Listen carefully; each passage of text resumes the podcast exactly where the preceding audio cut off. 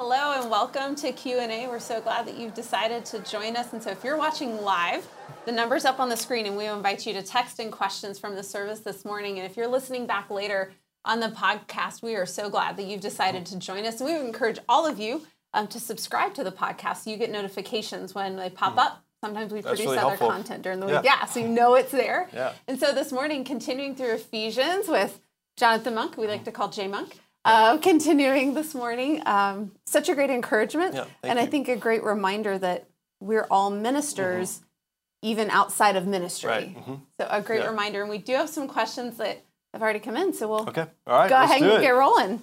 Maybe you can help Um, me. Yeah, sure.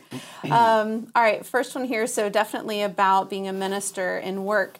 Um, I know there are people in, well, it could be work and other relationships. I know there are people in my life that need Jesus, and some are very difficult to love. I'm so stressed and frustrated by them or have been wronged by them. I find myself wanting to shut them out, maybe becoming hard hearted. Here, so here's the question How do I change my heart to love them and minister to them?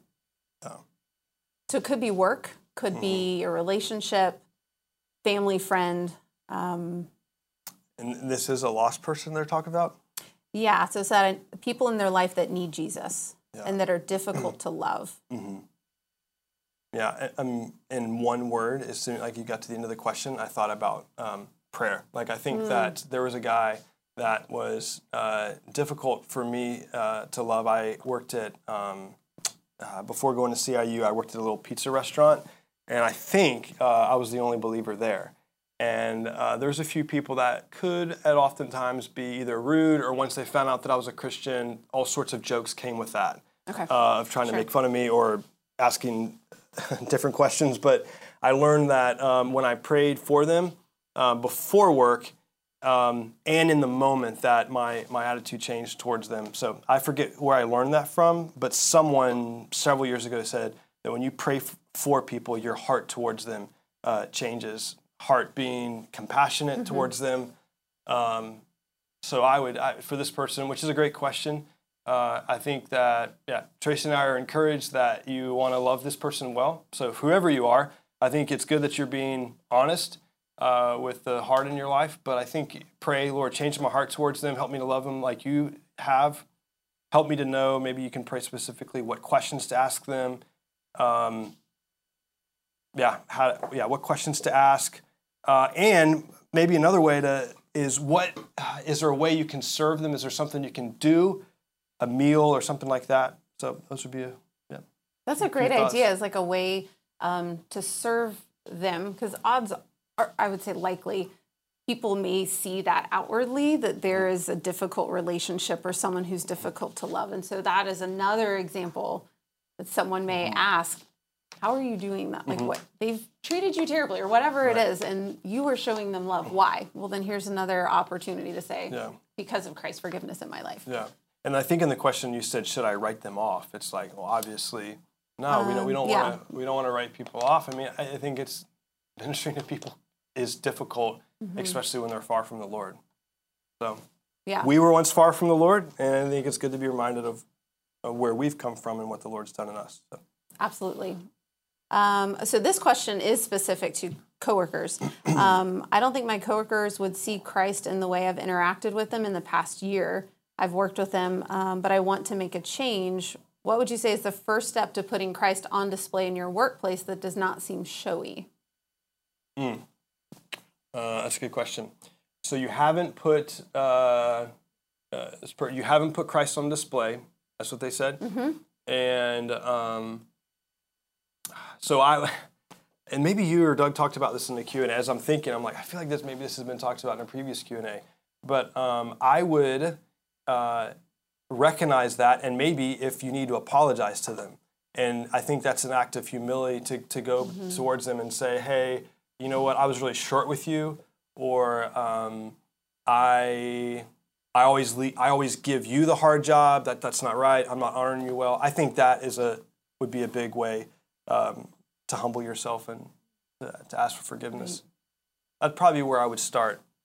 Um, and then I would probably say, if you recognize there's things that you haven't done that is is loving towards them is to recognize and so for me i'm such a journal guy i like to write things out is i would i would probably take some moments before the lord and on a journal write out okay what have i done okay left hand side of the paper uh, i need to stop doing that. I need to put that off. Ephesians 4 or colossians 3 i'm going to put that off. I'm going to die to that. And then what am i going to put on? Um, one of our leaders in senior high always says like don't tell me to i know i need to do something before i do something i need to put something off. I need to Hmm. i need to die to the desire to be right or die to the desire to impress uh, or to be showy. And put that off put on this put on compassion as i'm thinking like in colossians 3 um, so yeah um, yeah i'm trying to think of an example in my own life and i can't think of one but I think that when you talked about forgiveness, um, or sorry, seeking forgiveness when you've wronged someone, um, I know there's situations I had when working in the workplace to go before someone and ask forgiveness. A couple times the response was, "Why are you apologizing?" I don't know why you're apologizing, and so therefore it's like, "Oh, open door." So here's why. Not that I always faithfully Yeah. stepped in the opportunity to explain it, but it was interesting. It wasn't easy to do. Right. How did was- you transition into the conversation? Like send them an email, or you just walked right up to their cubicle, and how, what did that look like? I uh, first I would usually it's like, oh, do I really need to do that? Like, Lord, this is hard. This is gonna hurt. And uh, Yeah. to be honest, there was a little struggle there sometimes. Um, but it was walking in, and usually I would just say, hey, do you have a minute? And I would try to talk to them in person. Mm-hmm. Um, and just say, hey, yesterday when such and such happened, I just wanted to apologize. I shouldn't have handled it that way. That was whatever, whatever Right. that was, and just a straight apology. Um, I tried to keep it very simple, to the point, not Right. dance around it or like make Right. excuses.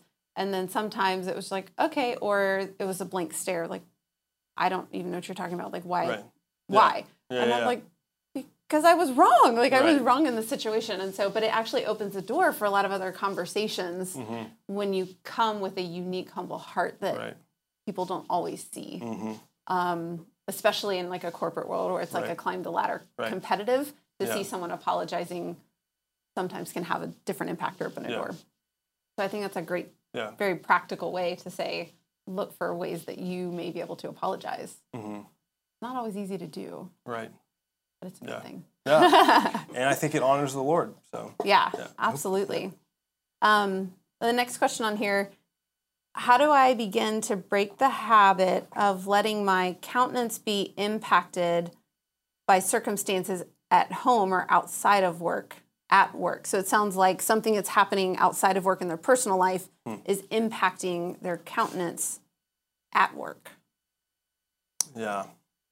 Hmm. That's a good question. Ah, I think you're whoever's asking this. Uh, there's a lot of us who feel that way. Uh, so something's going on in your personal life, and you um, you go to work and you don't want it to to impact. Yeah, I think that. Um, yeah, I'm trying to think. I think. Um, I mean, as I taught a few weeks ago um, on uh, in Ephesians two, in sorrow, and you can have joy in the midst of sorrow. And then I shared the story about Chloe, if you remember that. And so I think that um, that that's something that's been hard for us. Um, and so I I think as I come to work here, I'm trying to be honest about that. I'm not always going to be like cheery up and like happy about it. Right. Um, but at the same time, I I want to recognize that in the midst of the hard, God's in control. Um, so I think uh, I'm trying to think. So there there may be moments when I've come to work here recently where my countenance has been different. I think it's okay to acknowledge that, and um, I think it's a way to minister to people when they see you go through hard um, hard things. I think, um, and obviously, I'm, I'm trying to because all of us are believers, so I'm not Sure. yeah. Um, but uh, I think it's a way to, yeah, to minister to people when they see that they're, we still have joy even in the midst of hard, that we're not always like happy. Right. Um, Then even things aren't perfect. yeah, I think, still have joy. um, yeah, so an example I'm trying to think through when I taught in North Carolina, I think um, we, uh, oh, yeah, we, I think it was like before Lydia was born, we found out um, that there might be some complications with, with Lydia. And so a few people knew that. And I think at one point in the classroom, uh, to try to illustrate a point in one of the Bible stories, I told my students about that after the fact. And I think I use that as an example to be like, hey, y'all may know that I've had some some hard days, or I'm not always like, yeah, let's open up the Bible, and not always excited.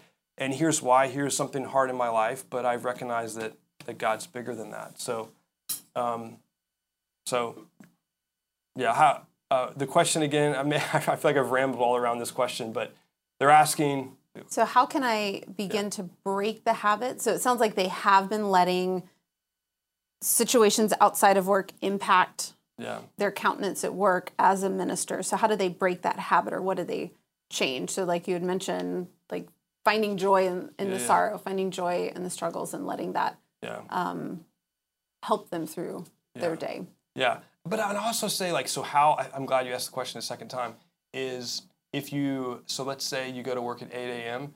and you know you're trying to wake up at like seven and like oh let me get out the door and you're like going to work like mm-hmm. on a fast pace and you feel your heart's busy as you go to work i think you probably need to wake up earlier uh, and not be so rushed in the morning and try to enter the day uh, with some unur- unhurried unhindered uninterrupted time with the lord to for you to say all right lord um, here's what's going on and i feel like my countenance has been impacted um, at work and I want to put you on display, but my face may not show that. So, Lord, would you satisfy me and um, read some scripture? The Psalms are a great place to go to.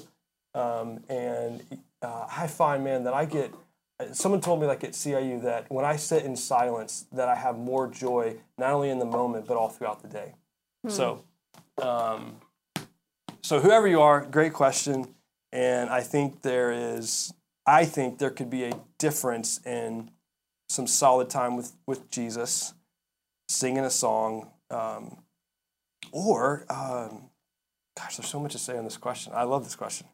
Um, or a good one on one conversation with someone at, for coffee just to talk about it. So, mm. so again, whoever you are, man, you don't want to try to wrestle with whatever the heart is in your life in isolation, but with community, with other people. So, That's so true.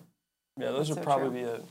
be a, a few things. I probably I need to uh, I need that question for my own self, but it's a good question. It's something yeah. we've all dealt with or are dealing with, yeah. you know, or perhaps will.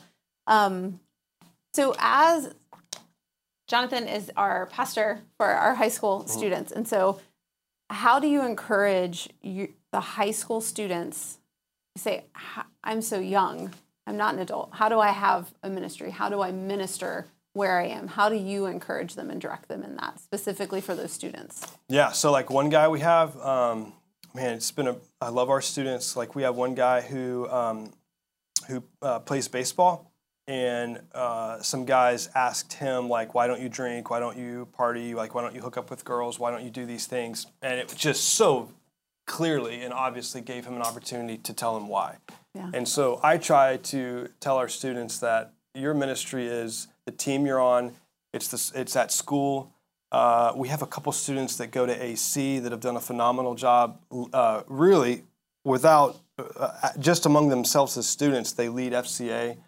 Cool. Um, they, they meet like after school on, on Fridays, and so uh, so how do you're young? I don't have a ministry. You do have a ministry. Your ministry is uh, at school. It's on the team you play, um, and then the heart, especially around power up clubs we often talk about this that the hardest place I think for high school students to do ministry is at home, mm. and that there's a ministry if they are a believer, uh, 16 or 17, but they may have a middle school sibling that's not that is yet to trust in Christ. There's a ministry there that their life preaches. They can the way they do dishes, the way they say, "Yes, mom," "Yeah, dad, I can do that." Uh, I think that's an example, and um, the ministry at home that a high schooler might have, their mom, this is hard, uh, but their mom or dad may not be a believer. And so I think there's a, there's a ministry there uh, in that the way you pray for your parents, whether that's before the Lord privately or, hey, dad, can I pray for you real quick before you go to work?